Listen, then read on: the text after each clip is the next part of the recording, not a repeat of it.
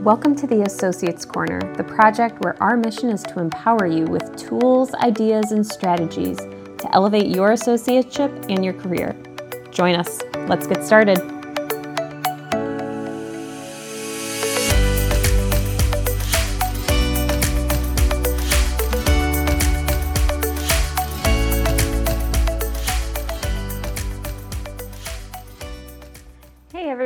Welcome back to the Associates Corner. Thanks so much for tuning in for another TAC pod. We're already toward the end of May as I'm recording this.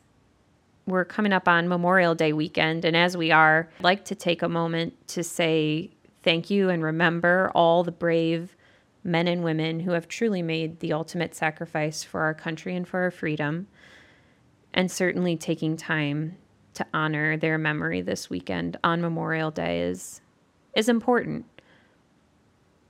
It's also, you know, coming up to the start of a new month with that.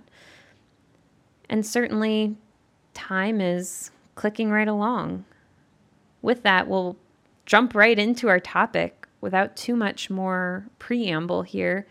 Starting with a quick clinical, it, this is not a clinical pearl. This is more like a clinical reminder. I think it's common knowledge. But pro reminder, pro tip don't forget that local anesthetic delivery is more comfortable the slower you go for the patient. I know there are a lot of um, products out there, the wand device that will actually just express the local anesthetic for you at a certain slow rate after injection. Um, especially in some of the tighter soft tissue areas, remember, in this case, slow as smooth, smooth as fast is incredibly true. And um, it helps the patient. I, you can prep them. I mean, I think some perception might be, oh, the faster we get this done, the better. No, keep the patient comfortable. Remember, slow injection will be more comfortable. So, just a reminder there. Like I said, I don't think that's a probably falls into the category of Pearl. But I think it's a good reminder. Uh, go slow to go fast. Go slow to keep that patient comfortable. Hopefully that's a good reminder. We'll we'll jump into our main topic now for this episode.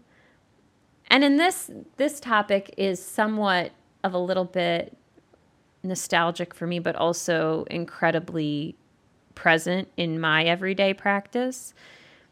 The topic is a phrase I actually think we do well to wipe out of our vocabulary, and that phrase is, I don't know what to do. To explain this, I'm going to jump back to an anecdote in my clinical training. So, this is actually all the way back in school. I mentioned it on the podcast before. I, I really enjoy surgery. In school, I really got as involved as I could. Um, I was part of what was called the Oral Maxillofacial Surgery Selective Team. It was for third and fourth year. Um, you got to go into a hosp- the hospital setting with the OMFS residents, more time in the surg- surgery clinics. Um, really cool. It was awesome. I, I absolutely loved it. I think there were 10 of us who did that regardless, some of my key learning points came from experiences through that opportunity. Some of the attendings, I, I, have such fond memories of working with them. To be honest, they demanded a lot, and I thought that that was fantastic. Um, that's that's the way I like to operate, if I'm being honest. And and by operate there, I do mean uh, in day to day. That's how I like to act or function, but also how I like to clinically operate when I'm doing surgery. I, I am not what I would call low intensity in those situations. I'm focused, you know, I'm, I'm focused. At any rate, I loved working with the attendings. I thought they were straight shooters, cut to the chase a lot of the time, and, and really gave some good insights. So, to paint a picture, I was in the operating room, and in the operating room, you know, there are lots of people. Um, residents, attendings, fellows, and then of course I was the lowly dental student, right? Um, funny side note, I'm pretty short. I'm about five two, and of course the operating table is usually at the height for whoever is doing the most work. So whether that be the fellow or the resident or or in some cases the attending. So I've spent many many an hour perched on what is it like a eight inch by six inch like little bench. Uh, doesn't give you a lot of room to move your feet around but i got really good at just keeping my knees loose bending my knees so i wouldn't lock out. Anyway um, we were in the operating room one day and there was some i honestly don't even remember this specific clinical situation but there was a mildly adverse complication that was happening during the case, and it took some recalibration, it took some reset, redirection of our initial surgical plan. And I remember after the fact, after things calmed down and we're back on track, one of my favorite attendings looked at me in the eye and he locked eyes with me and he's like, Fermenko, remember, if you ever don't know what to do, try thinking.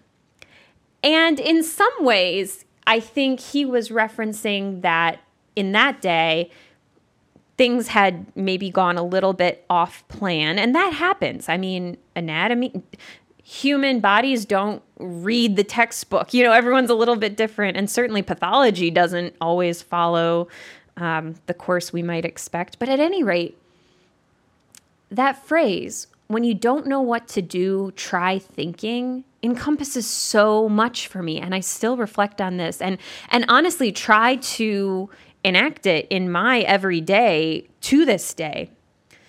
What it says to me is we're going to encounter scenarios that maybe don't go to plan, maybe don't follow exactly what we think might happen. But when we find ourselves in those situations, the task is avoid that dead end thought process of, mm, I don't know what to do. And instead, think. Try thinking. Be active. Take an active role in responding quickly and and in a decided way use your previous knowledge use that training fall back on what you know to make the situation an outcome that's favorable. So, uh, you know, I, I, um, I've thought on this a lot. I continue to, like I said, try to put this into practice in everyday life. I love reading about, you know, personal improvement and development. And at some point, I, I actually keep like a notebook, right, of just thoughts. And this was before I was writing sources down with that, but so I, I don't know the source of this next quote. It's actually an image that has I don't know what to do crossed out. And underneath it, it has four other statements with checks by them. And it says, I'm seeking input. I will have to decide. I'd like more information. I've never encountered this before those are more productive replacements for I don't know what to do. Even just the phrase, I don't know what to do. I mean, let's unpack why that is a dead end. I'd like to unpack why it's a dead end because if we don't unpack the the why, why avoid it? To be honest, it could be the easiest fallback when you encounter a situation that's unknown. I don't know what to do. But that's that's so non-helpful. At its core, I find it passive. I don't know what to do that has no action in it. So you don't know what to do. What do you have? What will you do? Those are the questions if you're still in the game, still in the fight, still in the task. The phrase I don't know what to do is is passive. I literally in my mind's eye the body language of that is a slouch, is a is a non-approach or exasperation, which I think can be even more toxic than simply passive. Um, the other reason I think I don't know what to do is at its core non non beneficial. Maybe this is a little pessimistic of me, but from a realist perspective, we never know what to do. We may have a plan, we may be operating in a previously known schema of what we expect, but you never know an outcome.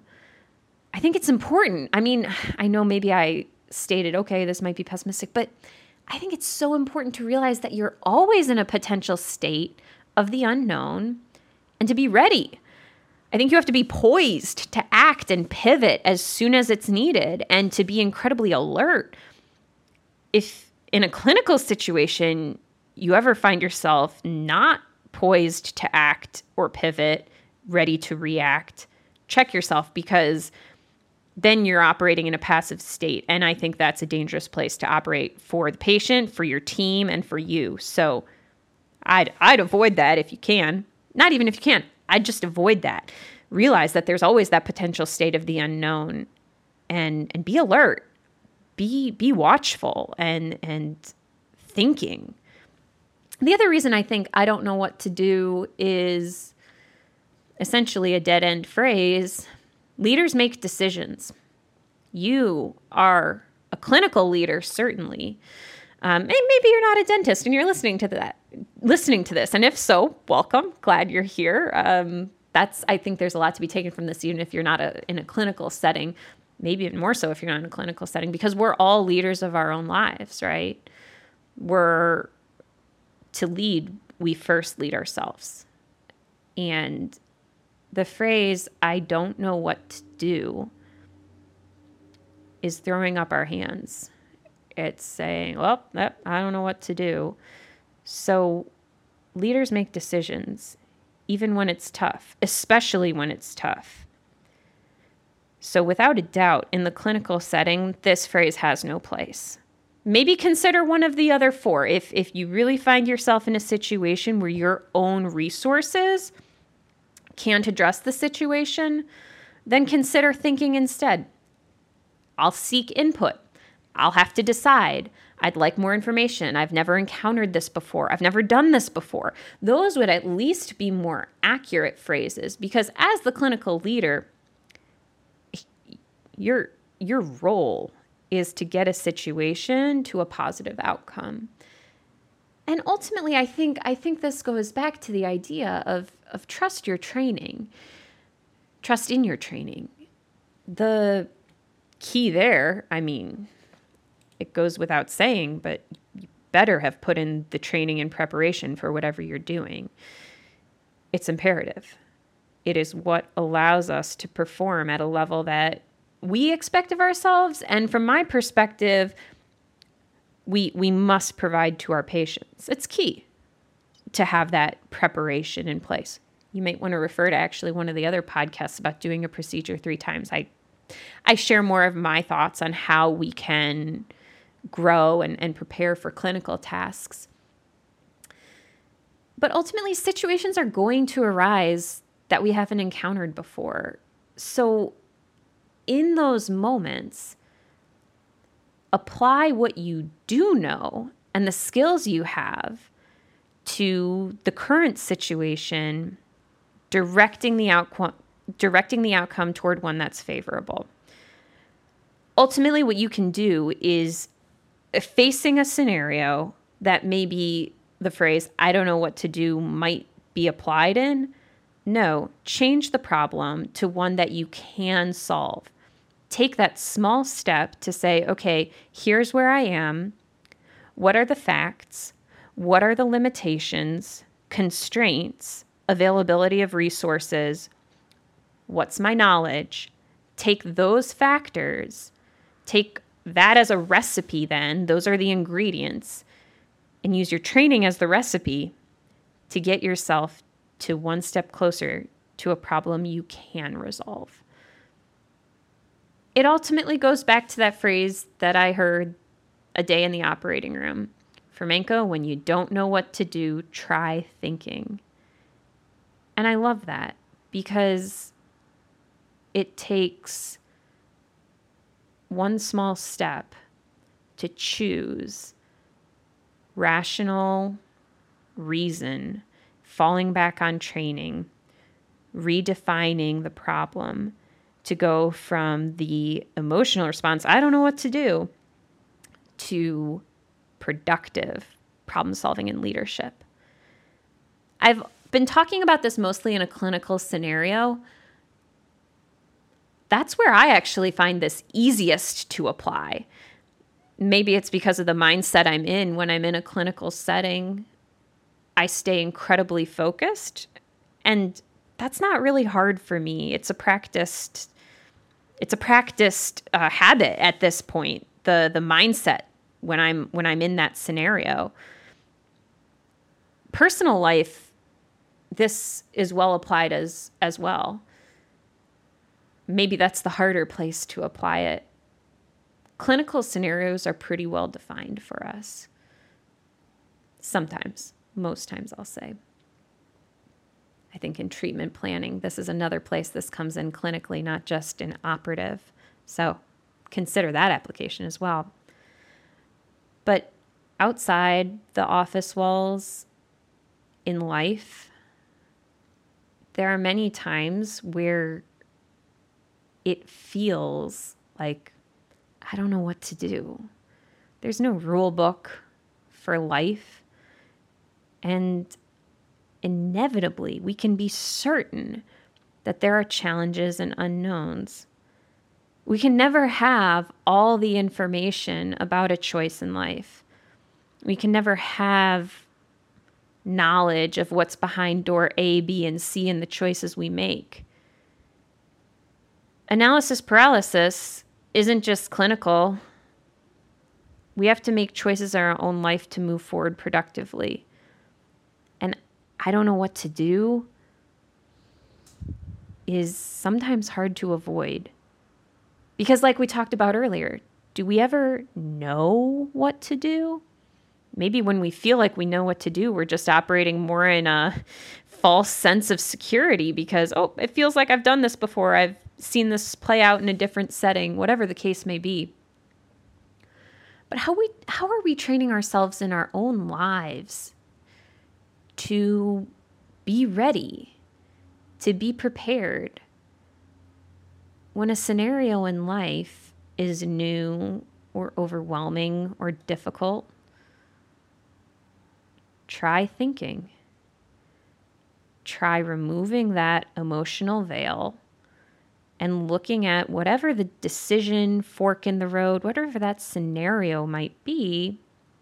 Consider looking at it with the preparation you have that you've developed in life. How else do you practice tenacity? How else do you practice resilience? How do you practice, you know, um, rational decision making. Those are those are great things to practice in life. And, and the way I see a good way to practice that is controlled um, experiences of self imposed adversity so that when life throws you adversity, you have that experience and, and muscle memory or neuro memory, whatever the case may be.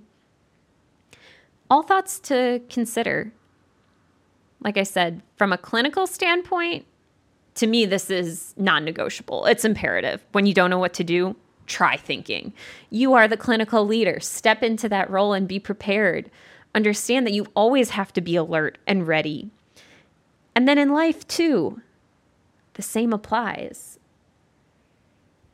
Sometimes it may be not so easy, but it is worth it. It truly is. I'd be curious to know what you think, if maybe this is something that you find interesting or you've seen play out in life. It's it's an interesting thought. Well, like I said, um, you can connect with us. Uh, we are on Instagram at The Associates Corner. We're also theassociatescorner.com where you can find us and our blog. We'd love to hear from you, and thanks for listening in. Hope you have a great weekend. And remember, when you're back in the office, keep the patient first. It really all does work out after that. Take care, guys. Bye.